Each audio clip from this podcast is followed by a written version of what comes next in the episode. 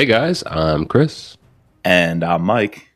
And welcome back finally to this week's No Limits, the Scot Harvath podcast. How you doing today, Mike? Happy New Year or Dude. Merry Christmas, Happy New Year. I don't know Merry this is gonna out, Christmas. Happy New Year. All those things. How great it is to be back talking Scot Harvath on the Brad Thor pod. But Chris, it's a running joke on this pod, your ever growing family. There's a new member of the Furman clan, Ricky Joe. Ricky Joe. Oh, we're not even sure. So uh, Santa brought us a turtle, a tortoise, Greek tortoise to be to be exact. A Greek Um, tortoise, yes.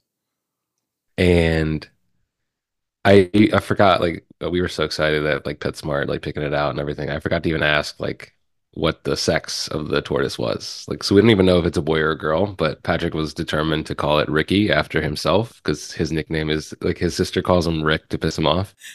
So he went with Ricky and his middle name is Joseph, so he he purely named the turtle after himself. But Ricky Joe Furman, we have a a, tur- a turtle that's probably going to outlive me. They said like they had to sit me down. They're like, just so you know, tortoises live 50 to 70 years. This is a big commitment. Are you sure about this? I'm like, yes, I'm I understand. Like this turtle's going to be passed down. I'm sure Patrick's going to give it to his son or what, what you know, whatever. So yeah, nope. We our family is growing. Oh, that's great stuff. Well, congratulations. The kids must have been over the moon. Is this specifically Patrick's? Or are they all sharing it? What's your approach here? Patrick said yesterday, he's like, we're all owners, but he's my turtle. Oh, he's taking responsibility. I like that. Yeah, yeah, yeah, yeah. So he he's the one who asked for it. So our family is going to be growing by four more in the spring When they each want a turtle. because no, Santa brought us a chicken coop. Oh, wow. Mary and Addie have been asking for chickens. A lot of the neighborhood houses have chickens. And Caroline's aunt, who lives right across the street from us, they're going to get some chickens in the spring. And you get like a deal if you get like 10 chickens. So they're going to get five, six, or we're going to get four. They've already picked up the names. They're going to be Bandit, Chili, Bingo, and Bluey from Whoa. Bluey. All right. Um, so yeah, we're going to be a family of, we're a family of seven, we're going to be a family of 11. Things are happening in the Furman household. Yeah, luckily they're they're much cheaper than well, relatively speaking, yes. it's not like you have enough on your plate to manage and take care of, you know? You- yeah. you no, what's more. what's four chickens and a turtle? I think it's it's I don't know. They wanted a dog, and I just I I don't have time for a dog. So These are good alternatives. Yeah, that makes sense.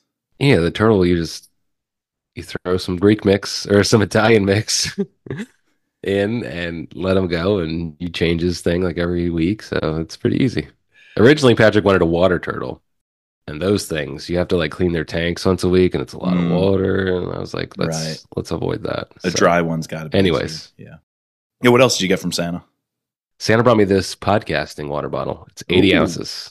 So I don't I don't have to get up to refill. I can just hydrate the entire time. All right. That's a smart play. That's a good play. I don't have a big one like that. It's not a bad move. There's nothing worse, man, than getting thirsty on the pod or having to go to the bathroom and those awkward Yeah. breaks. Usually, where I'm droning on forever and ever, that's because Chris is off taking care of. Luckily for- I when it's just the two of us, when like you uh you know, you can we can just each riff, but it's really awkward when we have like an interview on, you know. That's tough. Yeah, that's when it's really tough. We can usually figure it out seamlessly jumping back in, but then that's when I'll repeat something that you had said and I didn't realize you said it. well, Chris, why don't you go for it and tell the people what we're covering today back on the Scot Harvath podcast to kick off 2024? Yeah, let's so like you said, we're doing something different. Um we're recording midday since we're both off. Get these in so of doing late nights. Uh and we finally got back to Scot Harvath with the blacklist. So we just need to dig right into this. Uh probably it's up there. One of my good. top Scot Harvath podcasts. Like uh or podcast Scot Harvath books. Um and you know that's we need to eventually sometime this month we need to go through and rank our our first first half of Brad Thor's books. But I'm definitely gonna say this one this one's up there, man. Yeah, this one was a dark horse for me. I I don't exactly remember this chunk of, of Brad Thor and where it would rank. I knew we were coming out of, I don't want to call it the dark ages, but we were kind of waiting for the series to develop. And I knew we were getting something after the Apostle. And then a few books later, you know, uh, Full Black I really liked. And my favorite part of this book was when it kicked off and we pick up right where we left off. It took a few chapters, but I was a little nervous we weren't going to jump right into that cliffhanger in Full Black where Riley and Scot are meeting up in Paris. And Scot got a note from Reed Carlton. And Reed Carlton sent him to this apartment and and to meet Riley, and we're wondering what's going on and why Reed would send that note, which we do get answered at the very end, which I thought was a good touch. That was explained to us. But I really liked how I think it was chapter two or three. Boom, we're right back with Scot and the bullets flying and him and Riley falling through the door frame into this apartment. And unfortunately, we do lose her, you know. So I feel like picking up with that cliffhanger at the end of Full Black was a really smart way to lead into this one. Yeah, for sure. I think um you know, I, again, it, it kind of took me off guard because we had taken so many months off between full black and Right. blacklist but I, I appreciated like being put back in the action. I know like this is something that brad does and like he doesn't do it every time but he he'll have a cliffhanger. Like we we, we had it happen with tracy right? Yeah, it reminded me of that. right. It's uh you know spoiler but it's gonna happen again in spy master like you know it, it's kind of like every i don't know three or a couple books he likes to put in these uh, cliffhangers to like sort of bridge together these two book arcs. And I liked how, you know, I'm sure we're going to get into it, but I like how he brought back in these Athena team players, like Yep. knowing that Riley was, you know, a part of that original group. And, you know, spoiler alert, like, I guess at the very end, we get like a little, little romance between him and Casey. And I had remembered that in my head, but I was trying to remember like which book it was in. And like, oh, yeah, it was in this one. But yeah, and I feel like we spend a lot of time with the troll, like by himself. Like, yeah, Sans, you know, absent from from Scot, and then we also get some time with Reed, like yes, really really seeing him how he would act, and like it's Yep. kind of he he reminds me of like a younger, I guess, in between like a Hurley and a Stansfield, like sort of like a combination of the two. You know, has the chops to be both an operator, also the spy master. Uh, and I love the Tommy Banks character. Great Like, character. He's probably going to be the the winner of the book for me. Um, but yeah, so I don't know where where do you want to start? Like with like how how this whole plot gets gets spun off, or do you want to talk about like our bad guys? I don't know. there's so many directions to go, but you're right in that we almost have each of these characters we love operating independently, and they each have their own kind of story arc developing. But it's so clear how they overlap and are going to overlap. And so I really thought for a book that is, I don't want to call it disjointed, but it is in like four separate storylines, maybe even five separate storylines. It's so clear how they're tied together. And, and I, it was almost like Vince Flynn, who was the Right. master of tying those together, but he'd wait until the three quarter mark for some big watershed moment where you see how they're connected. I actually liked here how from the very beginning, we're generally understanding how they're connected, right? Like Reed Carlton, the moment his house goes on fire and he has to flee and he has a, re- a really, really cool plan. And at one point, he's at that truck stop and he tapes the cell phone underneath the truck. Uh, he even has the escape route outside of the house because that's on fire. You very clearly know this is somehow related to what the ATS guys are doing and the data, the, the data mining group, and somebody's targeting him. And at the same time, you know they're going after Scot because he's part of the Carlton group. And so even though they're separate stories and we get to see each character shine on their own, it all ties back to this idea of we have to take down the Carlton group. They're too dangerous because they're too good and they're too patriotic. And so I'm waiting to see how this ATS group and the Carlton group is going to, it's almost like you've built up ATS the same way other groups like the Amalgam have been built up in the past. And it's on a collision course with the Mm. Carlton group. And I really like those competing strands while each character can still shine on their own. I thought just meta, you know, from an outsider's viewpoint, this is a really well developed plot that is, I think, perfectly and masterfully executed. An issue, though, that that sacrifices is do you feel there was a major set action piece? The action was really good all along in bits and chunks, but I don't know because the book was so good on plot, in my opinion. I don't know if it had that one massive gripping action set piece that I often like these books to have. Would you agree with that or or no? Hmm. Yeah, now now that you're saying that, I I, I think it's kind of true. I- I'd have to. The thing that points out in my mind is the attack on. I guess like you have the various attacks on Scot, right, and how he's Right. able to get out from each of those. You have obviously in Paris, you Yep. have in Basque Country, Yep. you know, with Padre Peio. We, we get we have Padre Peio. Padre Peio, like, um, Talk about a winner. There, there's one when he comes back to Mexico. Yep. Yeah, and then when he goes to Mexico and finally meets up with uh, the troll in at the McAllen uh, or Three Peaks Ranch, right? in Texas. Um, yeah. You have him take down the shooters.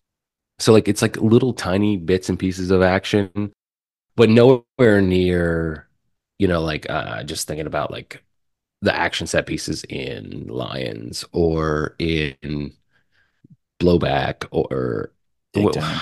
Blowback or Takedown, whichever the one in New York City is. Takedown. Um, Takedown. and you know, it reminds me a lot of uh, what's the one where it's like a very national treasure with uh, Jefferson and um, Um, like a whole Thomas Jefferson thing, like that that that piece, the Yeah, last part of the yeah, Quran. yeah. We just we just covered it a couple months ago, but um, was the Last Commandment? Path of the Assassin? like. But um, no, no, no. Oh, the Last Apostle.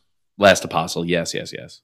So it reminds me of like that, how we had just like a lot of little tiny set pieces as it goes along.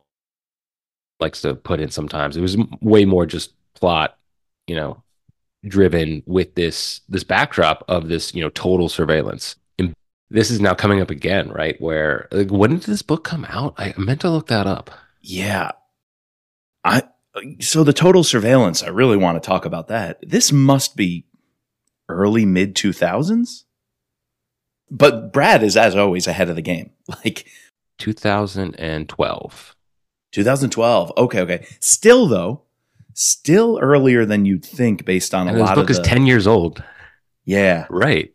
That's it's so it's Like really like you could write this now exactly prescient for like what's going on now with Oh, like you know uh, AI and all this stuff. 100%. Yeah, yeah. you could literally substitute the ATS stuff for uh, any sort of government spying using AI or Pegasus or any of these really, you know, cutting edge technology things. Yet Brad is referencing that over 10 years ago and Alice. getting it right. Yeah, and predicting how much worse it's going to get. And that was like the internet was established for sure, but it was nowhere near what it is today with the Internet of Things, smart devices, smart speakers, you know, Chat ev- GPT. uh, ChatGPT. Then you layer that on top of it, but just the amount of devices that had a Wi-Fi connection. Basically, ten years ago, it was only your cell phone. You know, your home Right. router, your But now your desktop. Computer. All of us have Alexas. exactly. All of us have Echo Dots. All Yep. of us have Google Homes, whatever. That are just they're constantly turned on because they, you know, you can just say Hey Alexa or Hey Google at any point, and that is is just capturing all of our conversations and Oh, like absolutely. tailoring, eh, or Instagram, right? How your phone, you like, you can literally be.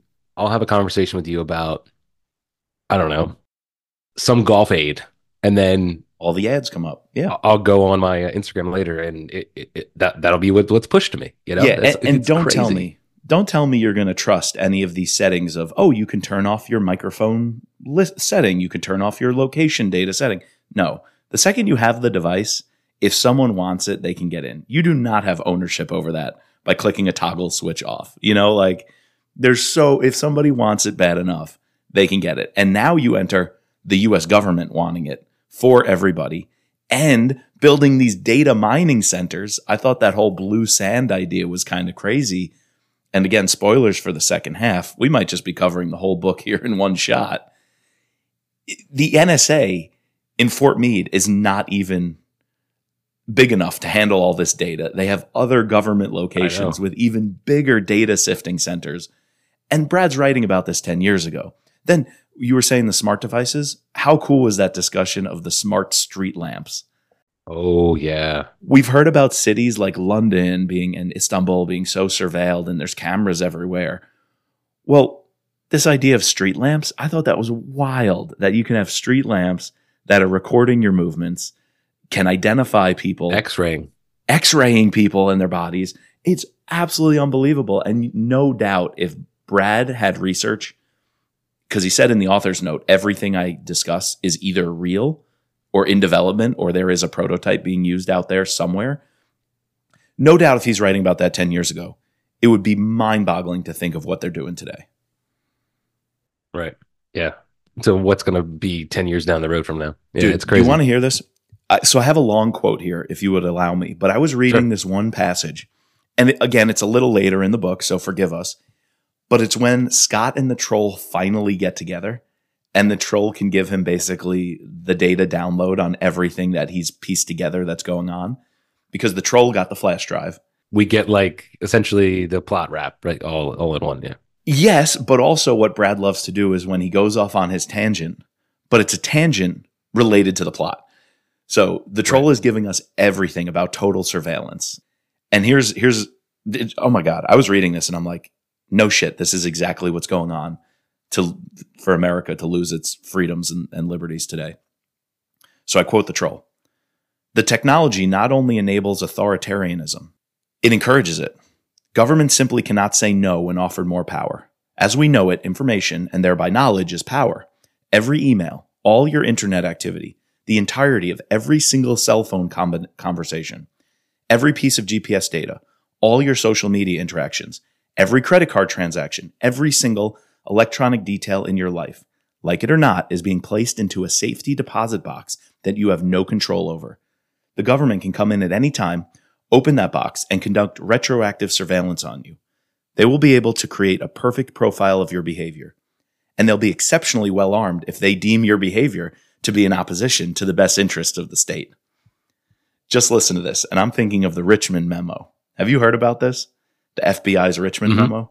Yeah. Yeah. hmm unbelievable because a Catholic believes in certain social teachings of the church or because they go to a Latin mass where they do the Latin rituals, the FBI could put them on a list and have informants and talk to their priest or pastor or confessor and interview them about right wing extremism solely based on the fact of which mass you go to. This stuff is insane. So listen to what the troll says quote, There are those who won't toe the line. That's when the pressure is brought to bear. The targets can be individuals or entire swaths of the citizenry, and they can be guilty of nothing more than holding an idea that the state finds threatening to its existence. The Department of Homeland Security recently issued a report identifying, quote, disgruntled military veterans from Iraq and Afghanistan as potential right wing terrorists. Supporters of politicians and political causes that called for smaller government with greater accountability to American citizens were also labeled as potential terrorists. Owning guns, ammunition, or more than a week's worth of food now classifies you as a potential terrorist. Even certain political bumper stickers or flying the bright yellow Don't Tread on Me Gadsden flag can now qualify you as a terrorist. No matter what you do, your government sees you as the greatest threat to its existence, greater than Al Qaeda or any foreign invader. And it will do whatever it needs to protect itself. You're being told it's for your own good, for your own safety. While this framework, this cage is being built around you, very soon construction is going to be complete and the cage door is going to be swing shut. When that happens, there will be no way out. Is that not Brad Thor to the max? It, it is. And what's crazy about it, right, is that by tracking all of your information now, whatever the current regime may not may not classify any of the stuff you're doing as you know suspect but who knows when it changes administrations Exactly. and then like they make they get to make the whole new set of rules and like retroactively you've now done something that they they seem as as sus or or, or as a threat. It, it's it's crazy. It made, made me think like how how do people get away with like murder and stuff like that? Like uh, eh, these days because like it's any sort of google search that you do or like you know like cell phone and stuff like that i guess it's just you know i don't know but Well, yeah, then the opposite can happen because I've heard stories like, and I forget where this was. A guy got a new bike and was taking the bike around his neighborhood, and he kept going on this same loop. And at some point, when his bike data showed him on this loop, someone had robbed a house, like an old lady or something. I Mhm. don't know if they murdered somebody or whatever, but there was some sort of crime, and the crime was on his bike loop. And after the crime happened, he ended that bike loop and then went somewhere else. And so they used that as evidence to say he was canvassing the area And then as soon as the crime happened, his location data showed him cycling away because he was testing out the bike and then he was ready to go on an actual route. And they used his Google Maps geolocation data without any sort of warrant or anything. Or it was like the problem was it was a blanket warrant, right?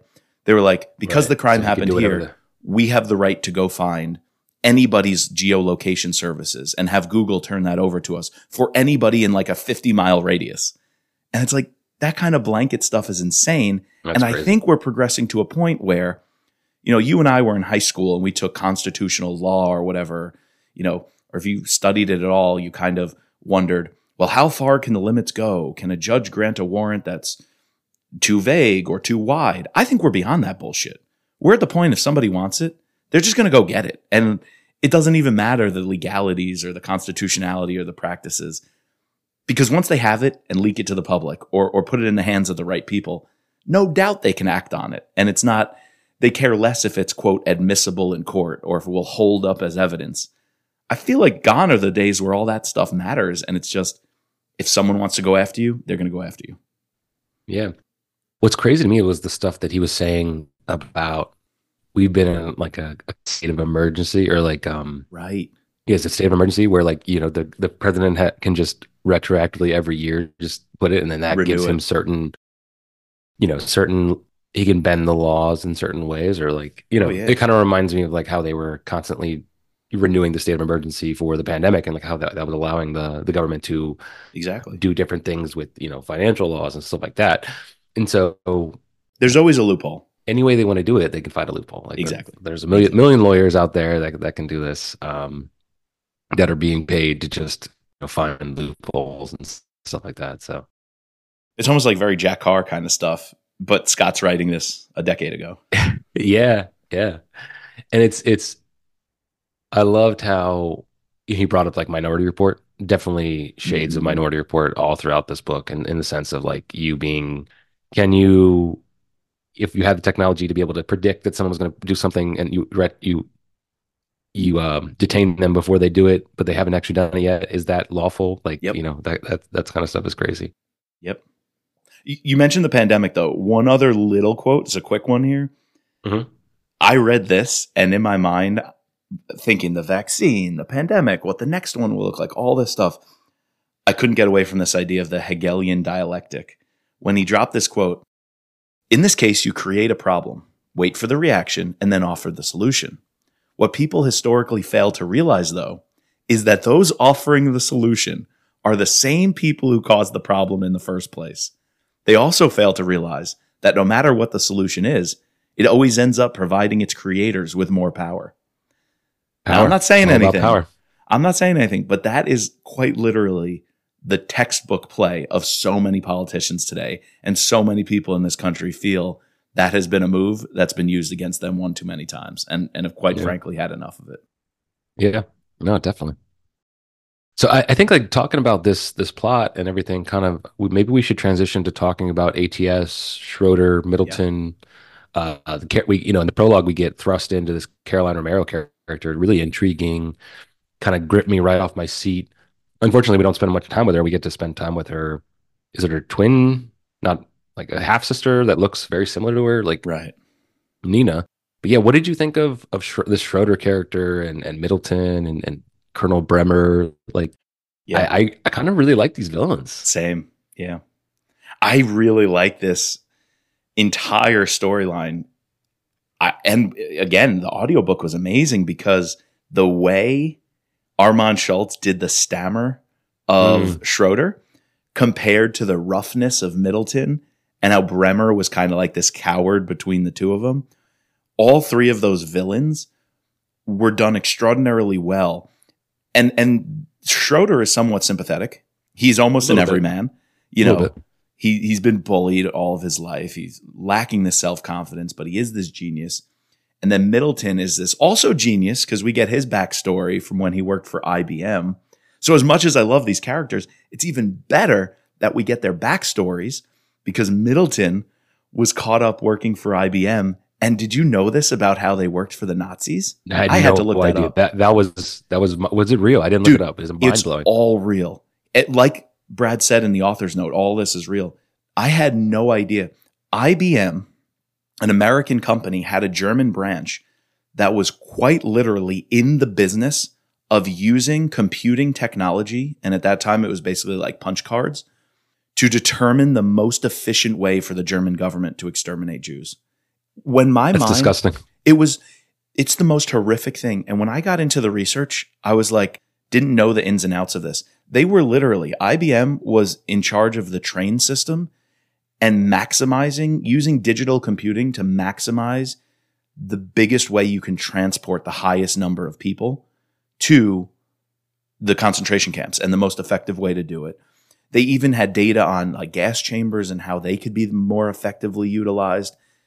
And there was this clear understanding of IBM, the, the main company, was don't ask, don't tell. Like knew it was happening. Mm. We're And getting was- paid, so don't don't. Yeah. don't. Exactly. It was it, it's crazy because the military industrial complex we've known about for forever. This book is now getting into the artificial intelligence and data collecting, you know, complex, government complex. I feel like we could take Eisenhower's warning of industry and military and now apply it to data mining, AI, and intelligence gathering, government complex. Mm-hmm. And it's the exact same thing. I was just shocked to hear what was going on with IBM in World War II. It was disgusting. So anyway, that makes me like these characters even more in the sense of I hate Middleton. So he's a perfect Right. villain. That backstory makes him a better villain. Combine that with how he's treating Schroeder. He's a complete asshole. And then his arc is complete when he shoots Colonel Bremer at the very end. Right. Again, spoiler. That was Like- crazy. But all those, you put them together and you have a great profile of Middleton. You have like a mm-hmm. complete psychological profile of this guy, and he's a complete jerk. And I, I think I like the villain so much. This is going to be a five out of five on villains in the end. Yeah, you even get this really interesting backstory with Bremer. You know, in in the sense that it, it's a pretty long, like yeah. you know, introduction to him in the sense that how he is just a weasel and never actually saw action. Well, the only time he did see action, he was a coward, ended up killing people and making a panic, and you know, essentially got lost, and they had to send people in and like go get him. And but he used it, he manipulated everything because he, he assumed no one knew Right. no one could speak English, no one could give their side of the story. Yeah, like it, it just you know really sets him up to be like this uh, another person that you're not even uh, one ounce sympathetic when Scot has um, either Casey or uh, Rhodes target his daughter and and and his wife. I I, I don't think Scot would have actually pulled the trigger. I think that don't was that was all a bluff. It was all Yeah. a show. I agree. We've seen that many, many times. He didn't want to target the family, but he and he didn't have to, right? There's a difference between if you actually took the family and and created some harm for them versus you use them as leverage against Bremer without actually having to bring them in. And so I thought that was a really smart op when he had the sniper shoot the milk carton. Yeah. Yeah, it was really, really smart to show them yeah, and, and and Bremer sh- shit in his pants. This nickname was perfect. He's a chairborne ranger. That was yeah, Chairborne Ranger. That was perfect. it's like, did you ever hear Meal Team Six? this guy was screaming chairborne ranger. And then combine that with the Romero storyline. What a way to open with that Mhm. prologue. Her shopping in Pentagon City, and she's being tailed, and she knows it's basically the end for her, but she has the data. And we don't know that at the time, but I sensed there was some sort of flash drive or device that she had to send out. And genius, genius to do it at the lingerie shop, knowing she won't be followed Right. in. I just, and genius to use the recording like the self-recording gift card or um greeting card to be able to send the instructions to her sister that was genius dude, I, I love the Carolina Romero stuff. And even better, did you realize this is Nina, the troll's wife, right now in Rising Tiger? oh no I, Dude. I i meant to go look it up to see like is is this the same chick who he ends up staying with It has to be. Her name's Nina. I don't remember what happens from this point forward, but it absolutely has to be. So Caroline mm-hmm. saved the troll. We even get a backstory there at this computer Right. conference 20 plus years ago. I really loved how Caroline Romero saved the troll, treated him like an equal while he was getting beat up for his stature. And then the Pentagon City scene in the present day, and she knows the troll is the one to get the information to, and it's her sister who ends up delivering it, and they fall in love. I, I unless there's another Nina between now and Rising Tiger, Nina was the one pregnant in Rising Tiger, so He wouldn't love have. this. Uh, it, has to be the same chick. I to be the love chick. this. I Yeah, forgot that this was the origin of her. Yeah, me too. Completely forgot. I really enjoyed like getting to know Reed more. We kind of touched on it a little bit, but like it, him, and then again, backstories, meeting up with this Tommy Banks character, his mentor, and you know, I love the decision tree stuff, like that. How he he kind of had to figure out who's the one person I can go to, and ultimately, you know, Middleton was able to figure it out, um, or like he put put two and two together. But yeah, meeting this Tommy Banks character, going to that um on the C&O Canal, Yes, that, the that lock lodge, house. that, like the lock house that was used, you know, for all these defectors, like that, all that kind of. This story is just so so rich. I think like sometimes there can be too much, Yeah. but I, I everything here was necessary. Like all these little backstories was necessary to for the proper character development. You know, every every piece served something. You know, Yeah. we needed it. It, it. it all aligned in the end. So great, great work by Brad. I 100% agree with you. We've got so many backstories. I mean, now you got to throw in Tommy Banks. And for a split second, I was like, wait, Reed Carlton's the old man. He's supposed to be that Stan Hurley figure. But then I thought even Stan Hurley needs a Thomas Stansfield. I was like, there has to be Yeah, someone definitely.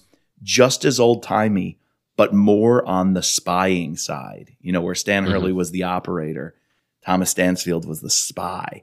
And I really felt that come through for Tommy Banks and how Reed learned what he learned from him. I thought that was such a brilliant move because Reed needed help.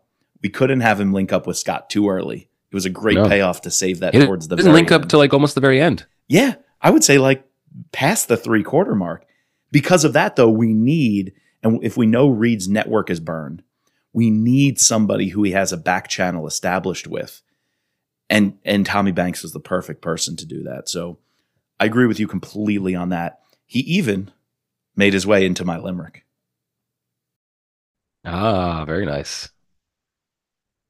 There was an old spy named Banks helping Reed Carlton. Gee, thanks. Data is leaked, so ATS freaks as Scot hits them right in their flanks. Ooh, that's a good one, Mike. That's one of my best, is it not? Yeah, that that is definitely one of your best for sure. We got Top Banks in right there. there. We got Reed Carlton there. We got ATS in there. We got Scot flanking them. It- basically, the end scene Yeah, really comes at him.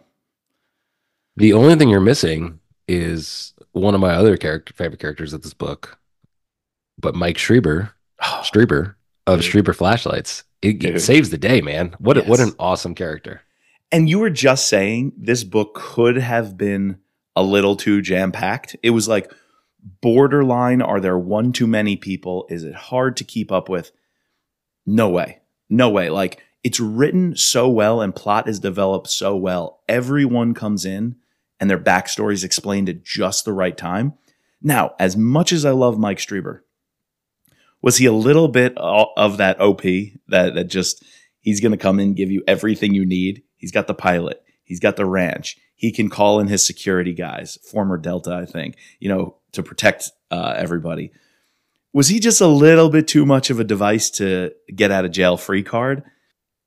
Maybe, Yeah. but at the same time, I loved him and I love the role because it's like what's Mitch's pilots called that um, Fred, like Uh, Fred name- his Mason. first name is Fred, right? Fred Mason can come in at any Mason, time and yeah, save yeah. the day. And I love that shit. And we get that here with Mike Strieber. So I don't want to say too many cooks in the kitchen. I'm not going to ding it on that because I love the character. But it got a little busy at this point of the book.